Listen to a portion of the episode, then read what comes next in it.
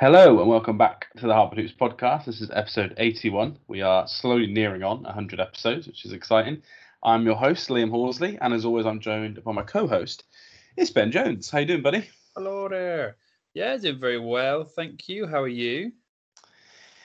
Bit sad, bit sad due to uh, a sport that is not uh, basketball. Um, which I'm looking forward to a little basketball chat to make me feel better. I'm uh, I'm, today I'm glad that I'm a multi-sport fan. It's always nice to distract yourself when your uh, your team loses in a big game like last night. Yeah, no, it was a tough one, but it puts us in a, a great position going forward to next year for the World Cup, eh? Yeah, and there's a reason why basketball teams don't have a free throw shootout to end games uh, because it is annoying and random. But there we go. That is uh, that is life. So, plan for today's pod we're going to go through a little bit of news because we've actually got some some NBA news for once, which is quite exciting. Uh, and then we're going to go purely on some uh, some finals chat, talk about last night's game, uh, talk about the series overall, talk about game one and two, and then uh, a little bit of a preview for Wednesday night's game four. But let's kick it off with news, Ben.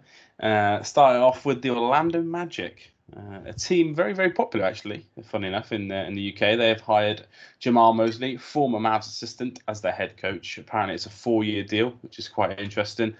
Uh, for anyone that doesn't know, Mosley is a, a very, very good defensive coach. Uh, he's also a player development coach. He's known as one of the better ones in the league. Um, a lot of the stars in the NBA absolutely love him. Uh, yeah, Damian Lillard, JJ Redick, PJ Tucker, Luka Doncic, all those sort of players were tweeting their congratulations. They, they all seem to love him. Uh, and he basically worked one on one with Luka during his first two years uh, to help his defense and uh, to help some of his pick and roll offense. So he's a he's a very good coach. I thought the Mavs should hire him, but they went another way. And now the Magic get Mosley. So what are your thoughts on this hire, Ben? Yeah, I think it's a really great hire because obviously the Magic have got a young up and coming team now that they, they've traded Vucevic and, and got rid of those players. And they've managed to get some picks, so they're going to have some even more young players coming through. That they've got some raw talent on this team, that's for sure. And hopefully, this is the guy that's gonna kind of harness it and, and take them from strength to strength. Um, my question to put to you though is because all I've heard about him is is great things, especially out of the Mavericks camp. Why would they pass him up and go with a Jason Kidd rather than keep this embedded guy who's got the respect of the players who, by all accounts, is an incredible coach. What's the change there? It's a good question. It's a good question. Um, honest answer is not sure. Well, the honest answer is I'm not sure that their reasons would be good reasons. I think I would have liked to see Mosley give a go, but um, from what people on the No Dunks podcast have said, the Athletic NBA pod have said, uh, it's just a case of the who the Mavs are really trying to always get high profile guys to try and entice free agents in. Uh, the idea that a star head coach could work with a star player, uh, star point guard coach, star point guard on the team, a little bit like Steve Nash, basically. Uh, and Mark Cuban has actually referenced what the Nets did with Nash three times now in three different interviews that they see that as the way to go uh, to have a more talisman kind of head coach uh, who knows the league, is friends with star players, can entice people in, has played the game, uh, and then the assistants around him are the ones that are going to have the more X and O knowledge. Uh, and it does seem like Mosley fell out a little bit with a few people at the Mavs, which then meant that there was no chance he was going to stay on as assistant. And then when you get an offer to be a head coach, obviously that's way better, isn't it, than, than being an assistant coach? So you're going to leave. But yeah, I think it's more profile. Uh, it's more the type of coach they want. They want to move away from X's and O's guy like Carlisle to more of a kind of a star leader in Jason Kidd. Yeah. Um, but I probably would have hired Mosley. So I'm not saying that's the right thing, but I think their thinking is we need free agents here, we need stars, we need to kind of um, build a team around Luka and hope that Jason Kidd can keep improving him on a one-to-one basis. Sure. Um, but I do think that if it goes badly, they could be in trouble because Luka loves Mosley. He did not tweet out when Rick Carlisle got a new job. He did not tweet out or do any questions about Jason Kidd. But the minute Mosley got a job, he's straight onto uh, he's straight onto Instagram, he's straight onto Instagram Live, he's straight onto Twitter, just doing a, a post all about Mosley. That's how much he loves him. So I think it's a risky move if it doesn't work out, but we'll see how it goes. But yeah, I think it's more of a, a name recognition sort of star potential thing. Um, and then they're going to try and get assistant coaches around him. Um, but that's good news for the Magic. They get a coach that's known for uh, kind of developing young players. Uh, would you say that a key to this hire for them will be giving him time? You know, so not doing this kind of, I guess, Pelicans thing or Pacers thing, where it's one year rebuild. That they need to give this guy time to work with these young players, or, or I guess, what's the point of hiring a, a coach that's good with young players if you only give him one season? You know. I completely agree. Whatever contract they have given him, they need to see it out for X amount of years because he's not going to have his time to develop them if he's one and done. Yeah. These are great, young, talented players, but they're not going to continue improving if you don't have that consistent coach that's there to to bring them on, especially when it is his speciality. And the Magic aren't kind of in that position of say the Pelicans or the Hawks, where that young talent is so good that you can build around it now and as he develops, push your team on further. The Magic mm-hmm. still are missing pieces and still aren't that coherent unit that those teams could be quite easily or currently are. So they definitely just take the losses that are going to come next season with this young core and watch them improve. I mean, teams have got to build through the draft eventually and, and build on their young talent and build on that at some point. So you've started committing to it. You need to fully commit to that now and have this coach bring on these young players. Yeah, I completely completely agree with everything you said there. Um, they got a good core with obviously Jonathan Isaac coming back from injury, Cole Anthony and uh, Markelle Fultz in the backcourt, Mo Bamba, someone that people still believe in. Uh, they got the fifth pick and the eighth pick, haven't they? I think in this year's draft. Mm-hmm. So um, just a big chance for them to, to rebuild. So good luck to Mosley. He seems like a really good guy. And to, to finish this a little bit off, I actually work with a Magic fan, a guy called Chris. So I asked him for his opinion. He he he knows a lot about the NBA. He's more of an old school NBA fan due to his age, but he does know quite a lot and reads quite a lot on the Athletic. So he said that he is uh, very happy with the Mosley hire. He wanted Kenny Atkinson, who we're going to talk about in a minute, uh, but Mosley was his second favourite uh, option. He likes the fact that he's good with young players, seeing as the roster's so young. But again, like we just said, he used the words but I beg the front office give him enough time to actually do his job, which is something yeah. that we've said. Uh, and then finally ends it out with I also like the fact that we've hired an African American coach.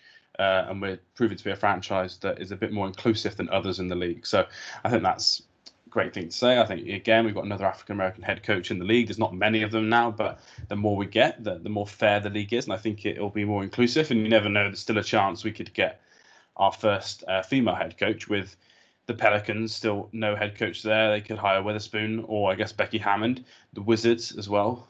Those two names have been mentioned, but a couple of others for those guys. So we could see uh, our first female head coach as well, which would be nice. But I think good, good work by Mosley. Um, Wizards and Pelicans, only two left uh, jobs left now on the market. Whenever they come up and they're filled, we'll we'll do a little segment on those guys as well. But they both seem to be aiming towards assistants, similar to the Magic. They're going to go with high level assistants that maybe haven't had a chance yet. So whether we'll know much about them or not, we'll, we'll see who they pick. Um, but let's move on from head coaches then, talk about an assistant coaching change. So the Warriors have hired uh, Kenny Atkinson, who we just mentioned, uh, former Brooklyn Nets coach, someone who led them to a good record, very good in the bubble with that kind of B squad that Ben loves so much um, back in Orlando. Uh, what are your thoughts on this one then? He's going to be Steve Kerr's lead assistant on the Warriors. Sounds great. I, I, I don't really see a big downside to it. Um, that Warriors team is fantastic, especially that hopefully they'll be back at full strength next season. Um, Kenny Atkinson is a is a great coach and can only I think is going to only going to help them and Steve Kerr push to back up to sort of championship standard uh, as a team. So I think it's great work from them to be honest. Who was it before? Was it Mike Brown? Previously, yeah, and then they had another guy um, that I can't remember who, but he's he's joining. There's someone in between, uh, and he's joining another staff, one of the new coaches. I've forgotten who it was now, but they kind of had like two assistants rather than one lead. Yep. But apparently they're going to go fully in with one lead now, um, paying a bit more money than the usual assistants, and and have him as like a true assistant head coach basically, which I think is quite good. Uh, and he's actually a coach, isn't he, for the Clippers? So the Clippers are losing him and Chauncey Billups in the same cycle, which is interesting because I know that uh, that Ty Lue relies on both of those guys quite a lot. So I find it interesting that they haven't managed to keep him as like lead assistant. Now Billups left and they've let him go to, I guess, a Western Conference rival. Um, but I'm sure there's some sort of relationship there between Kerr and, Atkinson that, that kind of make it happen. But what do you think he'll bring to the team? Do you think he'll just bring kind of more X's and O's, um, a little bit more experience, and well, you never know, even potentially some more uh, some more defense. Yeah, quite possibly. I mean, this season has been particularly heavy on screen and roll for Curry to open for a three. Um, and next season they're going to have more weapons and, and more ways they can utilize these players. But you can only do that if you have the plans there to put that into action. So I, I think he's going to be. I think Steve Kerr is a great coach. We've seen that, but I think his best at, like asset or fast is he's a great man manager, much like Ty Lue has been for the Cavs and now for the Clippers.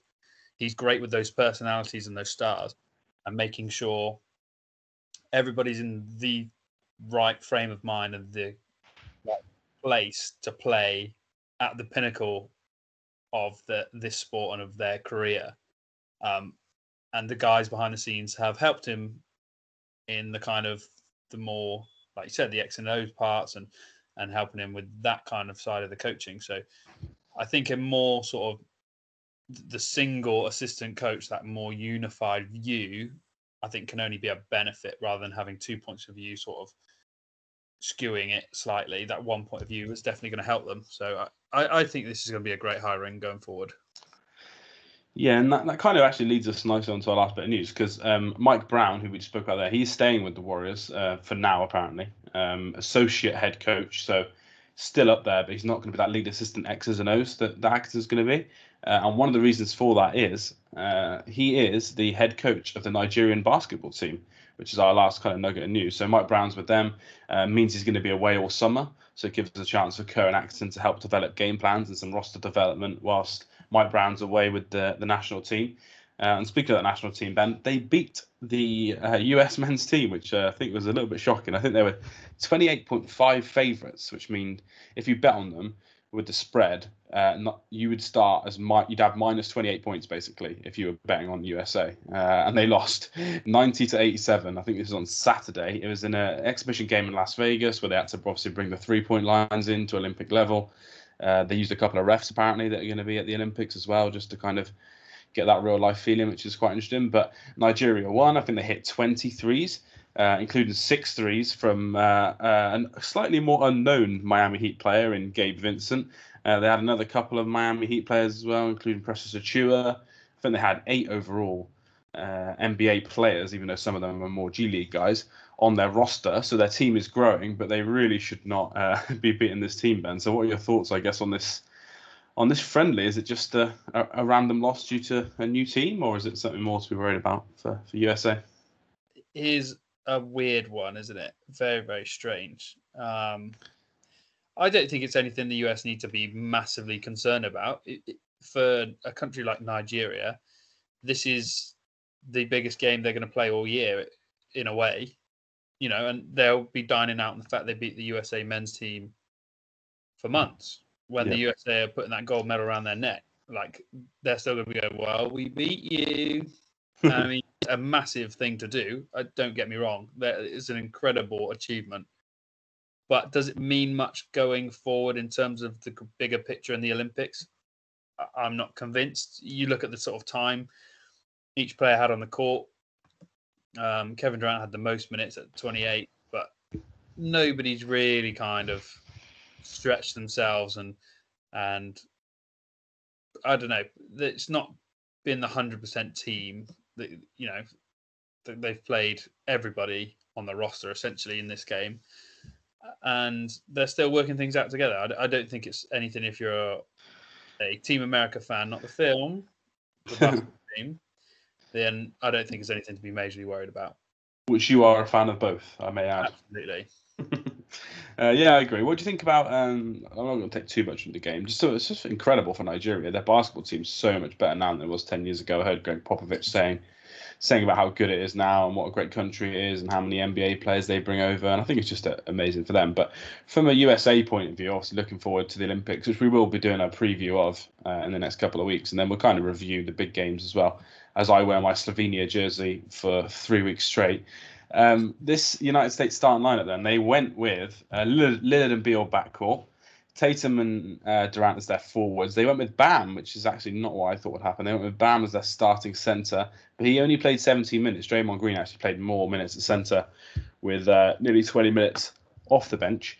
Do you think that would be their starting five? Because I don't think they're going to play a matchup game. Like they're so much better than every other team. I don't think they're going to change their team. I think they're going to find a rotation they think works, and then maybe foul trouble. It's it's just what it is. If that happens, then they have to change it. But do you think this starting five will be the one going forward, or do you think that Draymond Green could get the nod?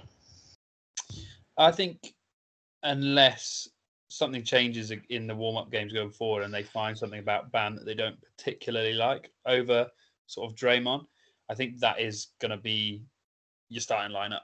If you look at it on paper, Bam is that big athletic defensive anchor, and the other four are just offensive juggernauts. And I think that's the way they're going to set up. They'll try defensively to funnel everything into Bam.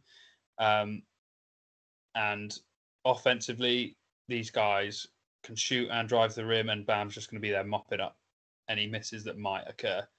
Um, and then it'll just be rotating from there, giving guys rest where they can, bringing Draymond in for Bam or, or Kevin Love, um, and giving these stars a rest when when they've got those massive leads. Hmm. um, but yeah, I think that is going to be the best lineup going forward. Yeah, there's a lot of scoring on there. Bradley Beal was pretty bad with two points in 25 minutes, which I find a little bit strange, but um, we'll see. I think it's going to be an interesting summer. I'd like to see how many photos there are of Damian Lillard talking to different players and how many fans are going to lose their mind over Damian Lillard spending time with their favourite player, just having a coffee or something at the Olympic Village, and they're all going to be saying that it's tampering, which I, I find quite funny. But uh, we'll see. They're still firm favourites to uh, to win the gold medal. Um, but let's move on now. Then move on for some news. Talk about our, our NBA Finals, Ben. Uh, so Suns are currently two one up. There's been three games since we recorded our preview. Uh, I'd say I don't know if any of them are great games, to be honest. Um, I think there's been some great performances by the individual teams, but maybe no one standout game. But let's start with the most recent game from last night. The Bucks won 120 to 100 at home, the first finals game in the arena. Um, obviously, a 20 point victory. I think Giannis was something like 41 points again. Uh, he's only one of eight players of all time to have two 40 plus point games in the uh, NBA finals in one series. So that's a very impressive feat. What did you make of this uh, this win by Milwaukee? it's great. It, it, was needed for this series, I think. Um, yeah. And needed for Giannis as an individual, especially after the previous game and his team not really contributing. Uh, this was the game that he needed from the rest of his guys. Jrue Holiday pouring in 21 points and nine assists. Khris Middleton shooting a lot better, 18 points, seven and six. Um, even Brook Lopez got up into double figures on his scoring um, with 11. Uh, Bobby Portis had a great game as well. But that's the Bucks we've seen all season. This is what people expect from them now. And to get a 20 point win is incredible. Coming back from go well, going down to uh, to an O on the road, for me, it didn't look great. Like, yeah, right. The last game was quite close, and you most of your team had a poor shooting night. But mentally, how difficult is that of a whole to kind of come out from if you're the Bucks, and especially with the Suns having played so well in the previous two games, they've got to be thinking we could end this here. We've got a, a, a hold on this series, and we could really drive it home. But um, some poorer shooting from the Suns as well. Booker had a, a bit of a quiet night there, 21% from the field, which is not like him at all the combination of of him not shooting well and the rest of the Bucks shooting well is what really turned this game three round. Yeah, I find it interesting. Uh, I know the Suns couldn't really hit much at all last night, but the Bucks really haven't had in the whole playoffs. They have not shot well from three. Something in the in the regular season they do quite well, but all their numbers are down. I think they've they barely shot above thirty one percent for the whole playoffs from three as a total. Um, so to win a game by twenty points, a shows you how bad the Suns shot, but b shows you that how good they are at getting their dunks, layups, and, and getting to the free throw line. Uh, but I do think overall they need to improve that three point percentage. But I do think it was a strong performance. Like I said, Giannis 41 13. I think that was impressive. Uh, I think Jrue Holiday still a little bit passive at times, but uh, 21 9 and 5. So that's a much better stat line compared to games one and two. So I think that'll be a, a positive for them.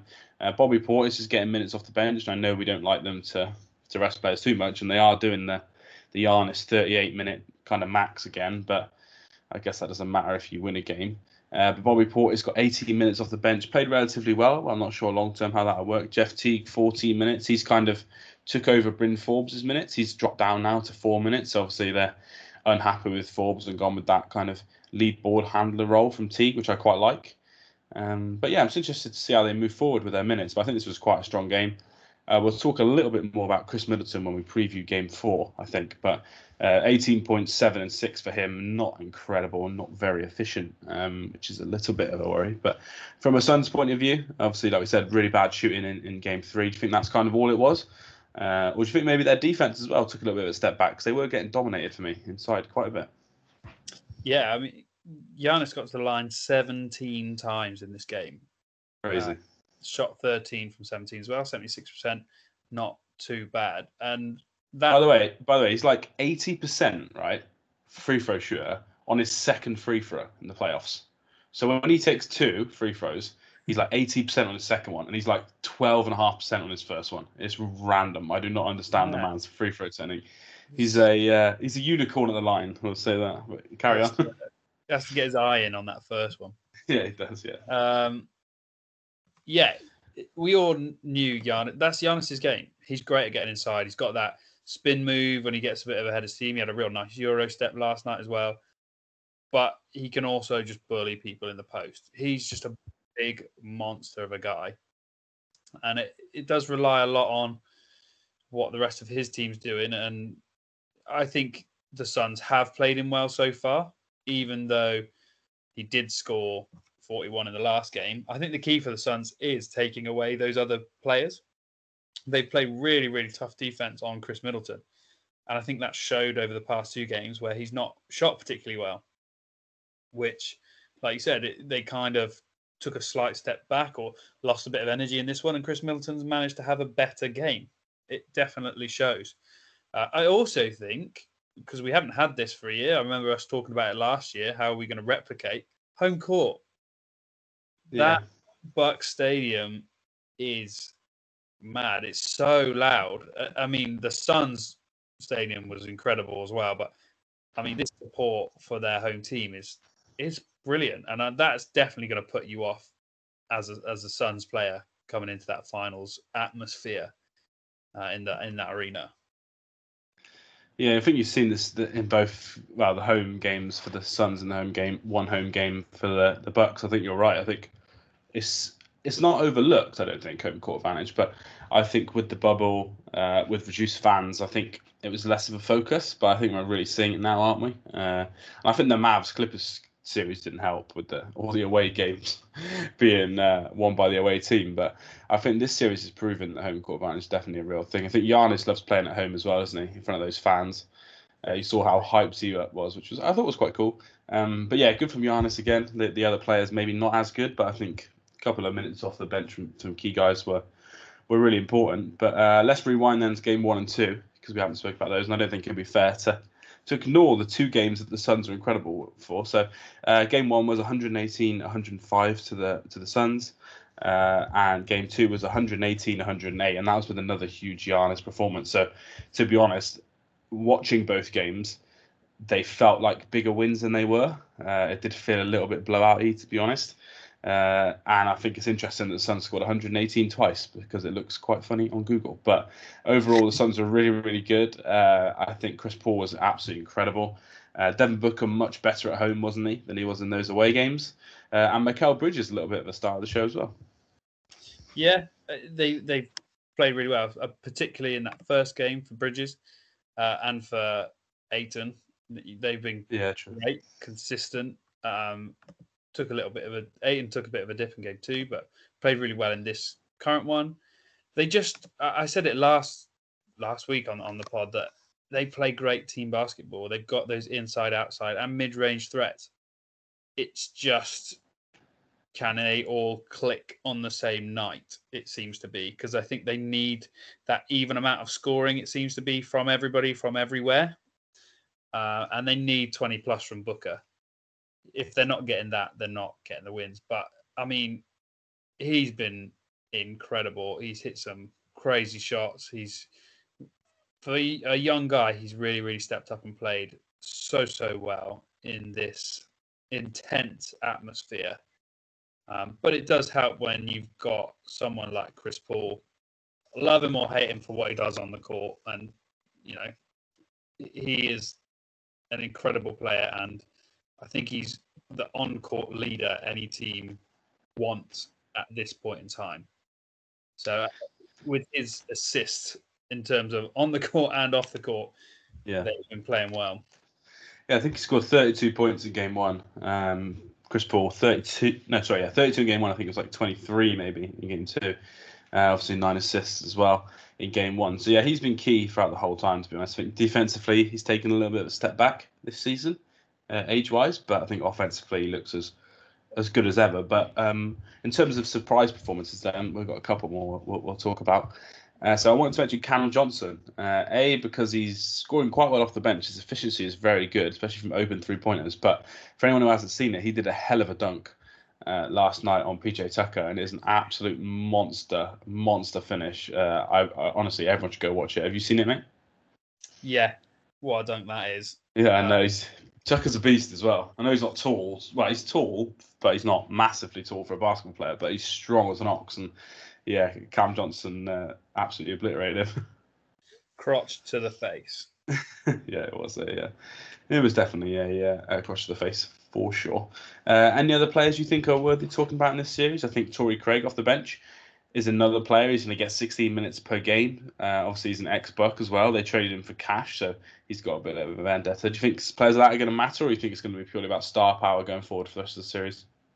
Um, I think they're all going to have their role to play, especially with the uh, the Suns being a little bit short in the kind of bigs position at the moment with all the injuries they've had. People are going to have to step in and step up and maybe play a little bit out of their comfort zone, especially defensively, because the Bucks are so big as a team. Yeah. Um, the Bucks could use this to their advantage. Maybe play go a bit old school and play Lopez and Giannis just like right by the basket and back people down and play big.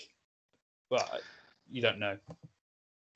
No, it's difficult. There's so many different ways they can win and lose these series. These two teams, they're very even, I think, uh, with a lot of ways to a lot of ways to win. But uh, before we look to game four, then just a quick word again on Giannis. Um, just with that injury, to be honest, Ben, uh, the hyper extension of the knee looks really bad. No structural damage, but the replay is absolutely minging. To be honest, it yeah. it didn't look like he was going to be able to come back at all. Let alone in what was it like eight days time or maybe six days time, something crazy like that. But uh, hell of a performance from him in, in this series so far. If they have any chance of winning, he's going to have more 35 plus point nights with 15 plus rebounds. That's just going to be the way they win games. But uh, just a word from you about how much you think he's developed in terms of playoff basketball uh, and how impressive it is for him to play with that that weird knee injury that he got. Yeah, so strange. He seems to have come back as good as new. He, he says yeah.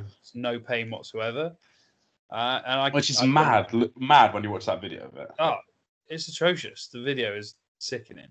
But um, I believe him at this point, the way he's playing. Uh, I think he is aware of what he can do now and he's confident in his abilities and he knows that he doesn't necessarily have to have that outside game as long as what he does inside is effective and to a point.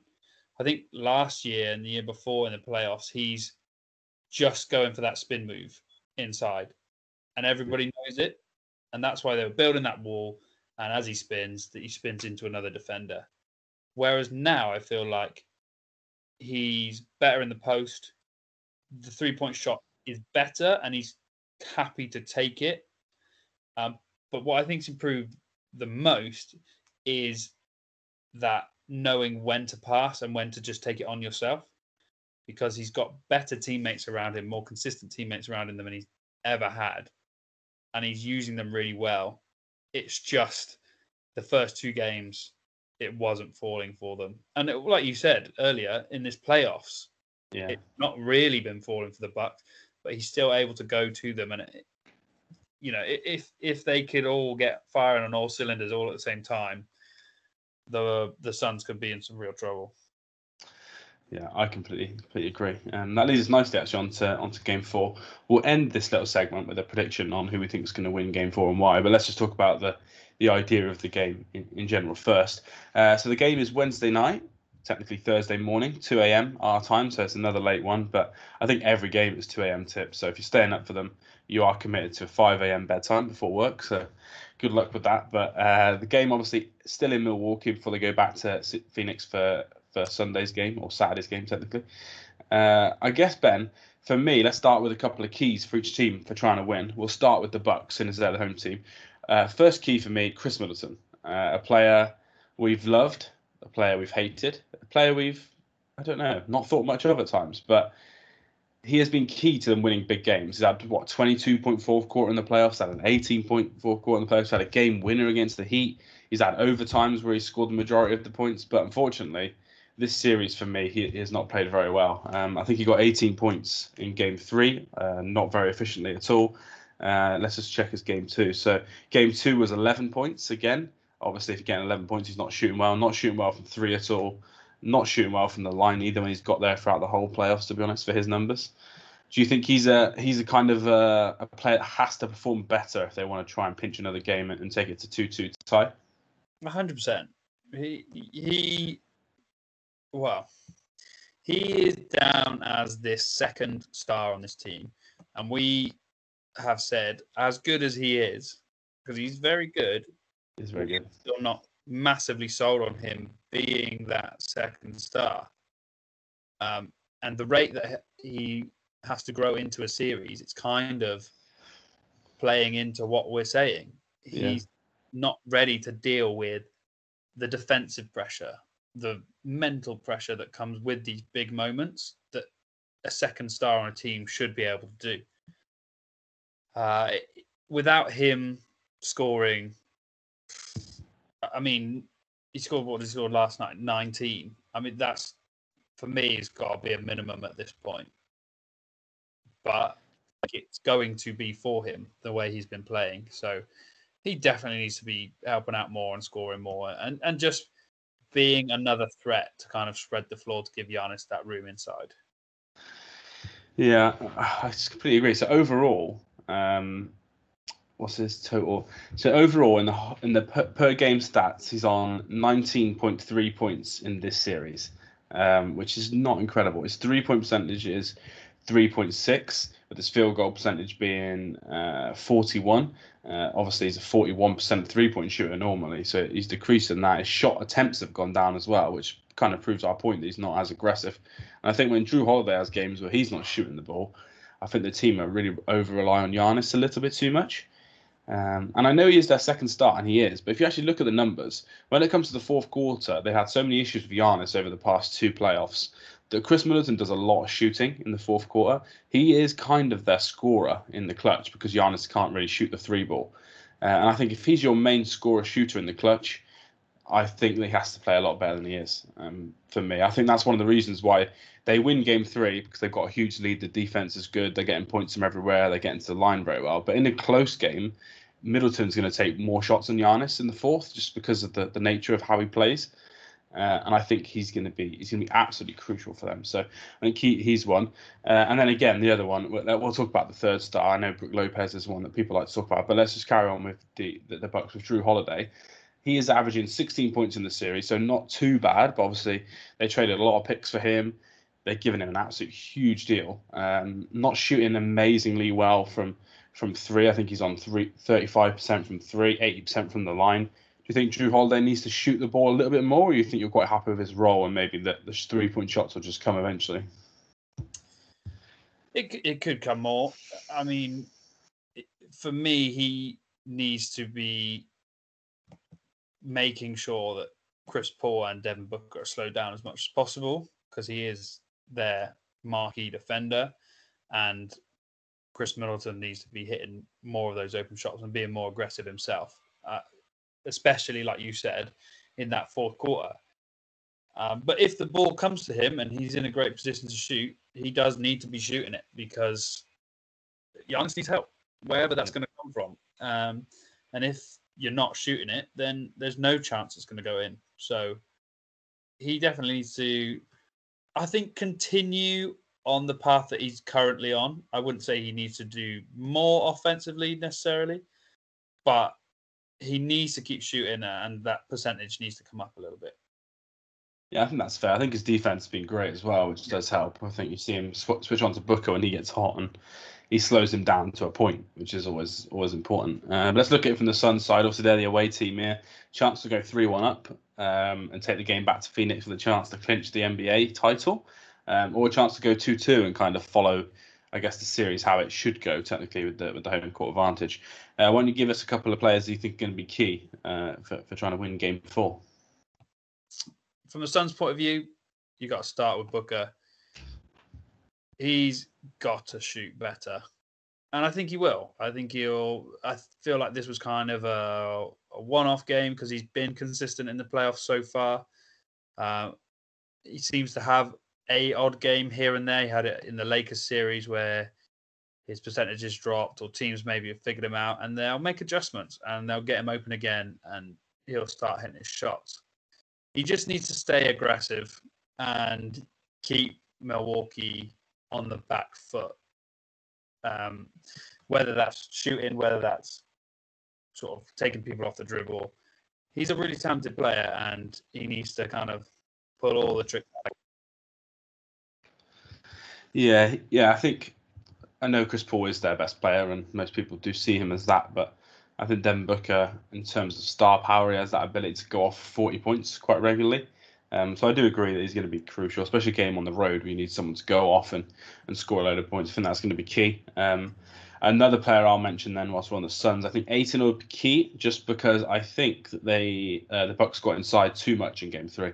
They're at the line too many times. They had too many offensive rebounds. They had too many layups, too many dunks, and I think Ayton is clearly the the leader of that defense. I think he's clearly the anchor in the middle of the paint. Uh, like you said earlier, they're a bit weak on size. Frank Frank Kaminsky had to play a couple more minutes, which they, they wouldn't really want. But Dario Saric has gone down with an ACL, so that's kind of all they've got really. So for me, I think Ayton just defensively, I don't think he needs to do much offensively. He's already averaging what 16 and 13, uh, 16 points, 13 boards, so that's fine. But I think you need to limit the offensive rebounds and be a little bit better defensively in the paint for me to stop these easy buckets for the Bucks. Yeah, I definitely. We, we've said the Bucks are a huge team, and Ayton is the size that he had a really nice chat with um with their coach. I don't know if you've seen the footage. Yeah, Mon- yeah, Monty telling him stay aggressive and stuff. That was cool, wasn't it? I think that's it. I think he does. Like for him, his first priority needs to be pushing people out of the paint, getting those boards, and then I think the points will come with that naturally. Yeah. Um, so that would be my first priority for Ayton. Just hustle, do the dirty work, um, and everything else will fall into place for him. Certainly. Um, I think you, you can't talk about the Suns without talk about Chris Paul either. I don't think he's really put a foot wrong in any game so far. No, it's been their best player, isn't it, in the series? I think. Yeah, he just needs to keep doing what he's doing. Um, yeah, fifty percent from three at the moment, seventy-five percent from the line, fifty-six from two. So, just ideal really for him, isn't it? yeah, definitely. I mean, I guess his uh, free throw percentage could go up slightly, but you know, it depends how often he's going to the line. Like, Yeah, he's not going a lot, is he? I think he's attempted. So he's attempted eight in the whole series. So what's that? Two point something a game, isn't it? yeah, like uh, last game, went to the line three times, scored two, puts him at sixty-six percent. But it's just because he didn't go to the line that much. It Yeah. looks bad on paper, but when you actually think about it, it's not an awful, awful sort of shot rate there. Um, and then just kind of what the others can contribute, like your Cam Paynes, your your Jae Crowders, your Mikal Bridges. I'm expecting them to play their role more than anything. Jae Crowder's there's open threes in the corner and try and tire some of these bucks out when they are on the offensive end. Jae Crowder's defending them because he's a great defender. Uh, he can move his feet quite well. He's just a, nuisance to play against, I would imagine. Uh, and and Cam Johnson has been great. Uh, his scoring has been fantastic. Um, they they're all contributing so so well, and I think, like I've said before, it's because of someone like Paul and his leadership. And coaching these young guys where to be, um, how to move, and sort of where to be defensively as well. It's all coming through his leadership, and it's paying off for them. So uh, I think as long as they stay ready and stay willing, I mean everything will come for them. Yeah, I agree. I think that's definitely the keys. Um, we won't go into any detail, but I think someone like Cam Payne, uh, someone who can go off for a big night, he's had a pretty average series so far. So they'll want a big night from him at some point in, in game four, five, or six to see see how long it goes. But they definitely need a, a bit of a Cam Payne shooting night, which he can he can definitely offer. But that's our thoughts then on game four. Let's end it with a quick prediction. Uh, I'll kick us off. I think that the Bucks are going to win game four. I think Giannis has another big night. Like I said, I think Middleton uh, plays well. Like I know that we both know Dunks fans uh, in terms of the podcast, and they talk about Middleton as a bit of a roller coaster, which he really is sometimes throughout the whole season, but especially in a playoff series. And I think now maybe he's trending upwards, and we could see that the best of Middleton in game four and five. So I'm going to go with the Bucks win. I don't think it'll be by 20 points. I think it'll be a close one, but I think Middleton and Giannis maybe get it done uh, down the stretch and, and tie it up 2 2 going back to Phoenix, which is what I kind of think most neutrals want. I don't think we want a quick series if you're a neutral, but if you're a Suns fan, you want a quick series for sure. uh, what about you? Game four, what are you predicting? Yeah, I think as a neutral and from a narrative standpoint, it would be nice for the Bucks to get this second win, go back tied 2 2. I think Middleton is also, I agree, I think Middleton's going to have a really good game this game. I think um, Giannis is going to be going for another 40 point night just to get three in a row. Um, and Jrue Holiday is going to tr- contribute 15 plus in the scoring. Um, and they're going to have to really hustle on on Booker because I think he's going to have a slightly better night. Maybe go kind of point for point with Giannis potentially. Um, so I, I think the Bucks are going to take this fourth game. Oh, nice, nice two-two series where everyone wants, but we'll see. I think the the plan for us as a podcast, but we're not sure what day we'll record, but we'll get one out. I think the plan is definitely after game four, but maybe ideally we try and record after after game five, so we get another couple of games in the bag for us to mm-hmm. to to talk about. Um, plans for the future then. Uh, Ben's going to bring back his debate series throughout the off season, where we get a guest on to, to debate a topic where Ben either presents his own view or maybe plays devil's advocate a little bit, uh, and the guest gets to kind of uh, talk about whatever topic it is that they want, which I think is quite interesting. We get a lot of different kind of people wanting to come on, so that that'd be a good series. Uh, the draft is on July 29th, so we're very close to that. We've got CJ coming back on to do a mock draft with me. Uh, then we're going to have James Plowright on to talk about some prospects he likes, and then actually talk about some betting odds for the draft, which I think everyone likes. We won people some good money last year with our picks, so hopefully we can do the same again. And then Ben, August second, it's the time we love. It's the podcast we love. It's free agency, our favorite time of the year. Come on, we love a free agent pod. We do predictions. We do kind of team needs normally. We talk about the, the biggest deals. We do breaking news podcasts as well for big ones for anyone that hasn't followed. So I think the off season uh, is going to be fun. We'll have loads of pods. We'll get loads of good guests on. I know that Joe Holbert is another guest that's going to come back on. Um, so yeah, we've got loads in the pipeline for, for everyone listening. But if there's any guests that people want on or any topics they want, just DM me or Ben on Twitter or contact the podcast at, underscore hardwood hoops. And Ben, it's going to be a good summer, I think. Absolutely, I can't wait. Got a couple of things I want to talk about on the debate, that's for sure. And uh, I much like our listeners, probably learn quite a lot about the draft every year listening to you guys talking about it and just I just sit here and sort of smile away. But yeah. yeah. yeah, and we'll do the draft episode actually where Ben asks me questions about teams and prospects just because uh, it's nice to flip roles a little bit, and that, that episode got some good traction last year. So I think everyone loves the draft, don't they? Especially all the teams that are struggling. It's a, it's a way to improve. So yes, sir. Let's go Cavs. Go Cavs. Pick three again. Love it. Love it.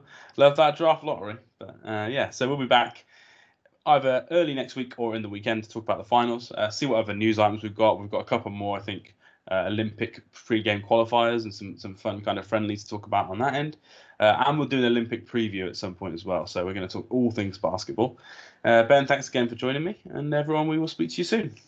Thanks for having me. Speak soon.